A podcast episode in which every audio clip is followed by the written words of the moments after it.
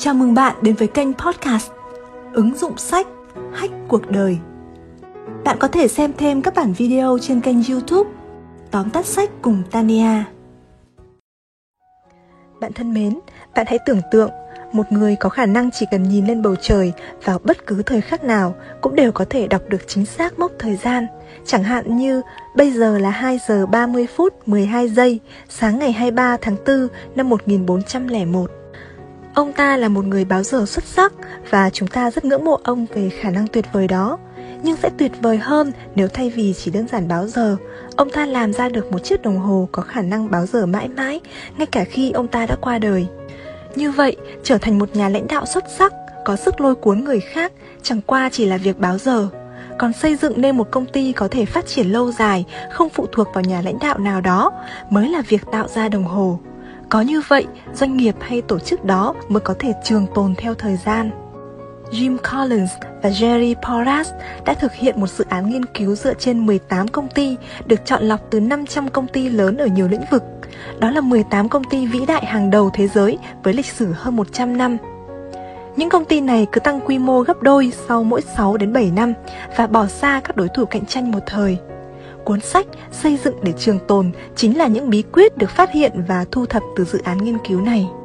Phát hiện quan trọng đầu tiên là những người sáng lập ra các công ty vĩ đại hàng đầu này luôn có khuynh hướng tạo ra đồng hồ, chứ không chỉ là báo giờ đơn thuần. Họ tập trung chủ yếu vào việc xây dựng một tổ chức hơn là việc chỉ dựa vào một sản phẩm hay một thị trường thành công. Một điều thú vị là các công ty hàng đầu này không hoàn toàn được thành lập với một ý tưởng vĩ đại Ý tưởng rõ ràng và mạnh mẽ nhất của họ chính là muốn được kinh doanh, nhưng kinh doanh ngành gì thì họ cũng chưa biết.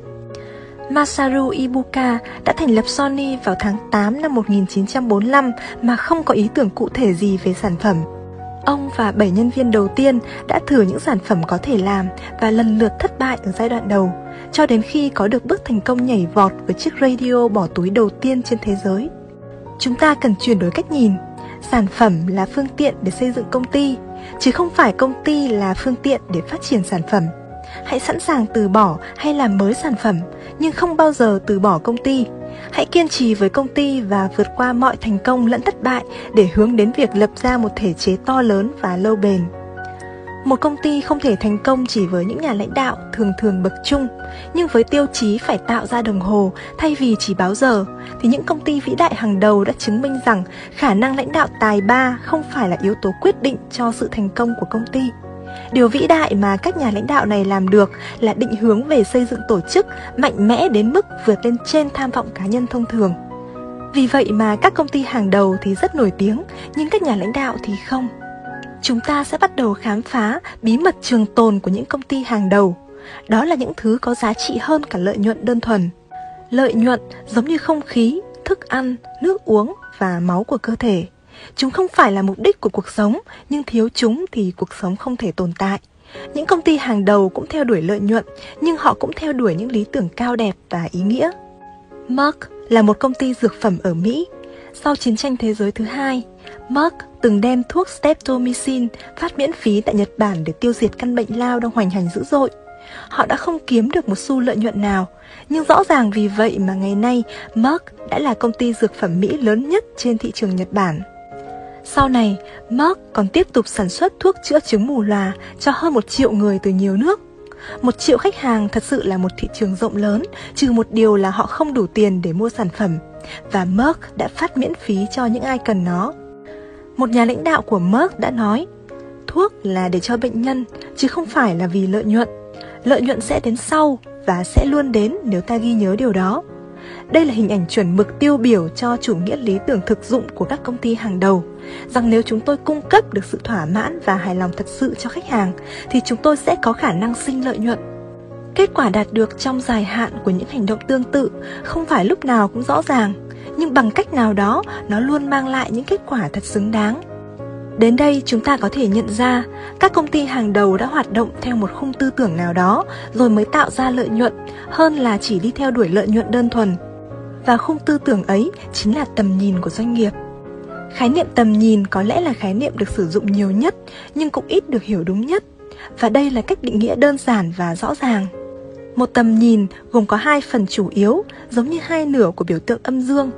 Phần thứ nhất là tư tưởng cốt lõi của doanh nghiệp, còn phần thứ hai là tập hợp những mục tiêu tham vọng và đầy thách thức.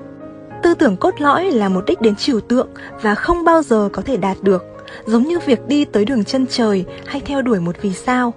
Còn tập hợp các mục tiêu tham vọng và đầy thách thức là những mục tiêu cụ thể có thời hạn từ 10 đến 30 năm cho một quá trình, giống như các ngọn núi nối tiếp nhau để người ta chinh phục hết đỉnh này đến đỉnh kia. Tư tưởng cốt lõi chỉ có tác dụng dẫn đường và truyền cảm hứng, chứ không phải để tạo ra sự khác biệt, nên hai công ty có thể có cùng tư tưởng cốt lõi. Còn các mục tiêu tham vọng và đầy thách thức chính là những bước đi cụ thể hóa tầm nhìn và làm nên những đột phá cho công ty. Tư tưởng cốt lõi là những nguyên lý chủ chốt và luôn phải được giữ vững, không bao giờ được đem ra đánh đổi lấy lợi ích tài chính hay động cơ ngắn hạn. Đó là nhóm lý do tồn tại chủ yếu của một tổ chức vượt lên trên việc tìm kiếm lợi nhuận thông thường. Còn các mục tiêu tham vọng và đầy thách thức sẽ luôn được lập mới để cả tổ chức cùng quyết tâm chinh phục. Mục tiêu này đạt được sẽ có mục tiêu mới cao hơn được lập ra. Đây cũng là một biện pháp chống căn bệnh trì trệ và tự mãn. Chúng ta sẽ đi sâu hơn vào việc làm thế nào để thiết lập được một tầm nhìn cho một công ty hay một tổ chức. Nhiều người đã sai lầm khi cho rằng một công ty lập ra chỉ để kiếm tiền nếu tư tưởng cốt lõi là để tìm kiếm lợi nhuận thì công ty hoàn toàn có thể dừng lại khi đạt được một mức lợi nhuận kỳ vọng nào đó. Vì lợi nhuận là một mục tiêu có thực, có thể đạt được và chính điều đó sẽ khiến cho công ty không có cơ hội trường tồn. Disney đã không tồn tại chỉ để sản xuất phim hoạt hình cho trẻ em. Tư tưởng cốt lõi của Disney là sử dụng óc tưởng tượng để đem lại hạnh phúc cho con người. Và chừng nào sự tưởng tượng còn tồn tại thì tư tưởng cốt lõi của Disney sẽ không thể hoàn thành tìm kiếm lợi nhuận chỉ nên là một trong những mục tiêu tham vọng và đầy thách thức trong một quá trình, một giai đoạn nào đó. Chúng ta có rất nhiều cách để thiết lập các mục tiêu tham vọng. Ví dụ một con số cụ thể nào đó về doanh thu cần đạt được vào một mốc thời gian nào đó, hay mục tiêu về vị trí của công ty trên thị trường mà công ty đó tham gia. Thậm chí có những công ty còn chọn cách theo đuổi đối thủ là mục tiêu tham vọng đầy thách thức. Ví dụ như Nike từng đặt mục tiêu vượt qua Adidas Điều quan trọng là các mục tiêu ấy phải thật cụ thể, rõ ràng và mang tính mệnh lệnh, chứ không thể nói một cách chung chung theo kiểu chất lượng hàng đầu hay tăng cường sự tập trung và đa dạng sản phẩm. Tuy nhiên, các công ty hàng đầu không phải lúc nào cũng hoàn hảo và các tư tưởng cốt lõi không hẳn là đều đúng đắn dưới góc nhìn của xã hội. Đôi khi nó còn mang màu sắc như tín điều và tôn giáo. Điển hình là công ty sản xuất thuốc lá Philip Morris Tư tưởng cốt lõi của họ là quyền tự do của con người và công ty có một nền văn hóa hút thuốc đầy thách thức lan tràn đến từng cá nhân. Ở đó, người ta kéo mạnh bao thuốc ra khỏi túi, châm lửa rồi quăng mạnh bao thuốc xuống mặt bàn cho tất cả đều trông thấy. Họ tự coi mình là những chàng cao bồi ngang tàng, tự do trong các biển quảng cáo của công ty. Tư tưởng cốt lõi có thể đúng đắn hoặc không dưới góc nhìn của xã hội, nhưng nó phải được truyền bá mạnh mẽ trong nội bộ công ty và tạo ra nền văn hóa đặc trưng. Các công ty hàng đầu đào tạo và tuyển chọn đội ngũ quản trị cấp cao sao cho phù hợp tối đa với hệ thống tư tưởng của công ty. Các tư tưởng cốt lõi không bao giờ đến từ việc bắt chước tư tưởng của người khác, cũng không được hình thành từ các lý thuyết sách vở hay sự tính toán đơn thuần. Nó được hình thành từ điều mà công ty đó thật sự tin tưởng Tư tưởng cốt lõi của một công ty thường chỉ có 3 đến 6 nội dung và hầu hết được hình thành sau khi công ty đã trải qua giai đoạn phát triển đầu tiên, thường là khoảng một thập kỷ sau khi thành lập, nhưng sẽ trước khi họ trở thành những công ty lớn. Tư tưởng cốt lõi là thứ không bao giờ thay đổi của một công ty, nhưng những thực hành về tư tưởng cốt lõi thì lại luôn cần đổi mới và tiến bộ. Đây là hai khái niệm tuyệt đối không được nhầm lẫn. Ví dụ, Tư tưởng cốt lõi là sự tôn trọng và quan tâm đến mỗi nhân viên, còn phục vụ bánh kẹo và trái cây cho nhân viên vào 10 giờ sáng hàng ngày chỉ là một biện pháp thực hành và có thể thay đổi được. Hay tại Boeing, tư tưởng cốt lõi là luôn là người tiên phong trong lĩnh vực hàng không. Tư tưởng này bất biến, còn việc theo đuổi sản xuất máy bay chở khách cỡ lớn chỉ là một chiến lược đơn thuần để thực hành tư tưởng đó nên có thể thay đổi. Một số ví dụ khác về việc đặt ra các mục tiêu đầy tham vọng và thách thức ở những công ty hàng đầu. Năm 1907, Henry Ford đặt ra mục tiêu dân chủ hóa xe hơi. Trong bối cảnh thị trường xe hơi còn quá mới mẻ và Ford chỉ là một trong 30 công ty với thị phần khiêm tốn là 15%, thì đây là một mục tiêu vô cùng táo bạo. Henry Ford đã tuyên bố và miêu tả rất rõ ràng về mục tiêu này như sau. Chúng ta phải sản xuất ra loại xe hơi cho đại chúng Giá của loại xe này phải đủ thấp để bất kỳ ai có thu nhập vừa phải cũng đủ tiền mua và sử dụng nó. Ai cũng có thể có một chiếc xe hơi như thế và trên các xa lộ của chúng ta, xe ngựa sẽ biến mất để nhường chỗ cho xe hơi. Mục tiêu này đã tập trung được sức mạnh của công ty. Toàn bộ đội thiết kế của Ford đã làm việc điên cuồng và họ đạt được mục đích. Nhưng đáng tiếc là Ford lại không lập ra được những mục tiêu tham vọng tiếp theo để chinh phục. Điều này đã khiến họ rơi vào cái bẫy của sự tự mãn và đã tụt hạng so với các đối thủ của mình. Một điển hình khác về vai trò của mục tiêu tham vọng và đầy thách thức, đó là tại Sony với bước nhảy vọt ngoạn mục. Sony đặt mục tiêu sản xuất radio bỏ túi với kích cỡ thu nhỏ đủ để bỏ trong túi áo sơ mi. Vào thời điểm mà công nghệ bán dẫn chưa thể tồn tại trong thương mại, Thậm chí tại Mỹ, người ta cũng mới chỉ sử dụng bán dẫn cho các mục tiêu quốc phòng, nơi mà tiền bạc không phải là vấn đề, thì mục tiêu tham vọng đầy thách thức này của Sony là một mục tiêu điên rồ. Nhưng rồi, Sony đã hoàn thành mục tiêu đó, biến radio bỏ túi thành một sản phẩm tràn ngập thị trường thế giới. Thành công này cũng đem lại giải Nobel cho một nhà khoa học của Sony. Những mục tiêu đầy tham vọng và thách thức của các công ty hàng đầu có vẻ táo bạo trong con mắt của người ngoài cuộc, nhưng với những người bên trong công ty thì không.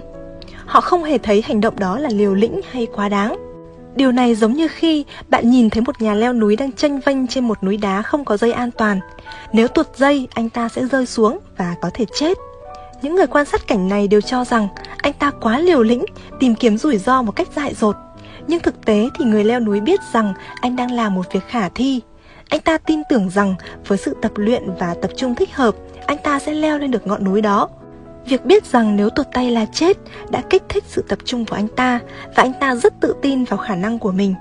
Khi lập ra các mục tiêu tham vọng, các công ty hàng đầu cũng có suy nghĩ tương tự. Trở lại với nguyên tắc tạo ra đồng hồ chứ không chỉ báo giờ. Cuốn sách này không phủ nhận vai trò của các nhà lãnh đạo, nhưng đó không phải là yếu tố quyết định. Trong việc cố đưa người lên mặt trăng, chúng ta không thể phủ nhận vai trò lãnh đạo sâu sắc của Tổng thống Kennedy. Ông xứng đáng được ca ngợi, nhưng yếu tố lãnh đạo đó không phải là yếu tố chủ đạo. Sau khi ông mất vào năm 1963, nhiệm vụ nói trên vẫn không hề bị trì hoãn. Chính vẻ đẹp của mục tiêu cao cả này đã kích thích và thúc đẩy mọi người dù cho vị Tổng thống nước Mỹ có là ai đi nữa. Tại các công ty hàng đầu cũng vậy, khi các nhà lãnh đạo về hưu, những mục tiêu to lớn vẫn là động lực, là nguồn cảm hứng cho mọi cố gắng sau đó. Những mục tiêu to lớn thường vượt lên trên sức ảnh hưởng của người đã lập ra nó và ăn sâu vào tổ chức của công ty. Mục tiêu đó truyền được nhiệt tình và khát vọng cho mọi người. Nếu như tư tưởng cốt lõi là cố định và chỉ nên có từ 3 đến 6 nội dung, thì những mục tiêu tham vọng và đầy thách thức lại không cần bị hạn chế về số lượng trong cùng một thời điểm. Tuy nhiên, sau khi đạt được mục tiêu này, công ty cần phải có mục tiêu mới tiếp theo để không rơi vào cái bẫy của sự trì trệ và tự mãn. Một điều cần lưu ý là các công ty hàng đầu không mù quáng chạy theo bất cứ mục tiêu thử thách nào. Họ chỉ nhắm tới những mục tiêu nhất quán với tư tưởng cốt lõi và làm tăng sức mạnh cho tư tưởng cốt lõi. Ví dụ tại Sony, tư tưởng cốt lõi là nâng cao văn hóa và giá trị Nhật Bản, trở thành người tiên phong, biến những điều không thể thành có thể. Và mục tiêu tham vọng đầy thách thức của họ là thay đổi hình ảnh các sản phẩm Nhật Bản trên thị trường thế giới, tạo ra radio bán dẫn bỏ túi.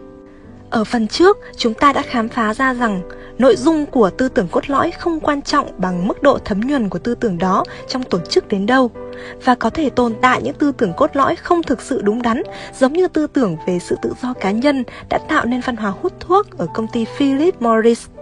Chính vì vậy mà các công ty hàng đầu cũng chưa hẳn là những nơi làm việc lý tưởng nhất đối với tất cả mọi người. Nó có thể là thiên đường với người này nhưng lại là sự khó hòa nhập với người kia.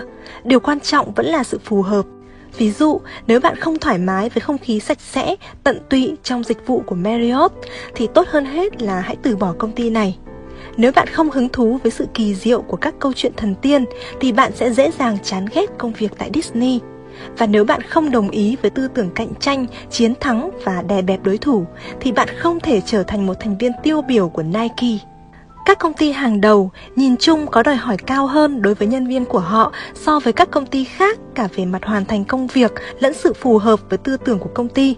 Họ có khuynh hướng chỉ tạo điều kiện thăng tiến cho những người hiểu rõ nhất, thể hiện tốt nhất tinh thần của công ty.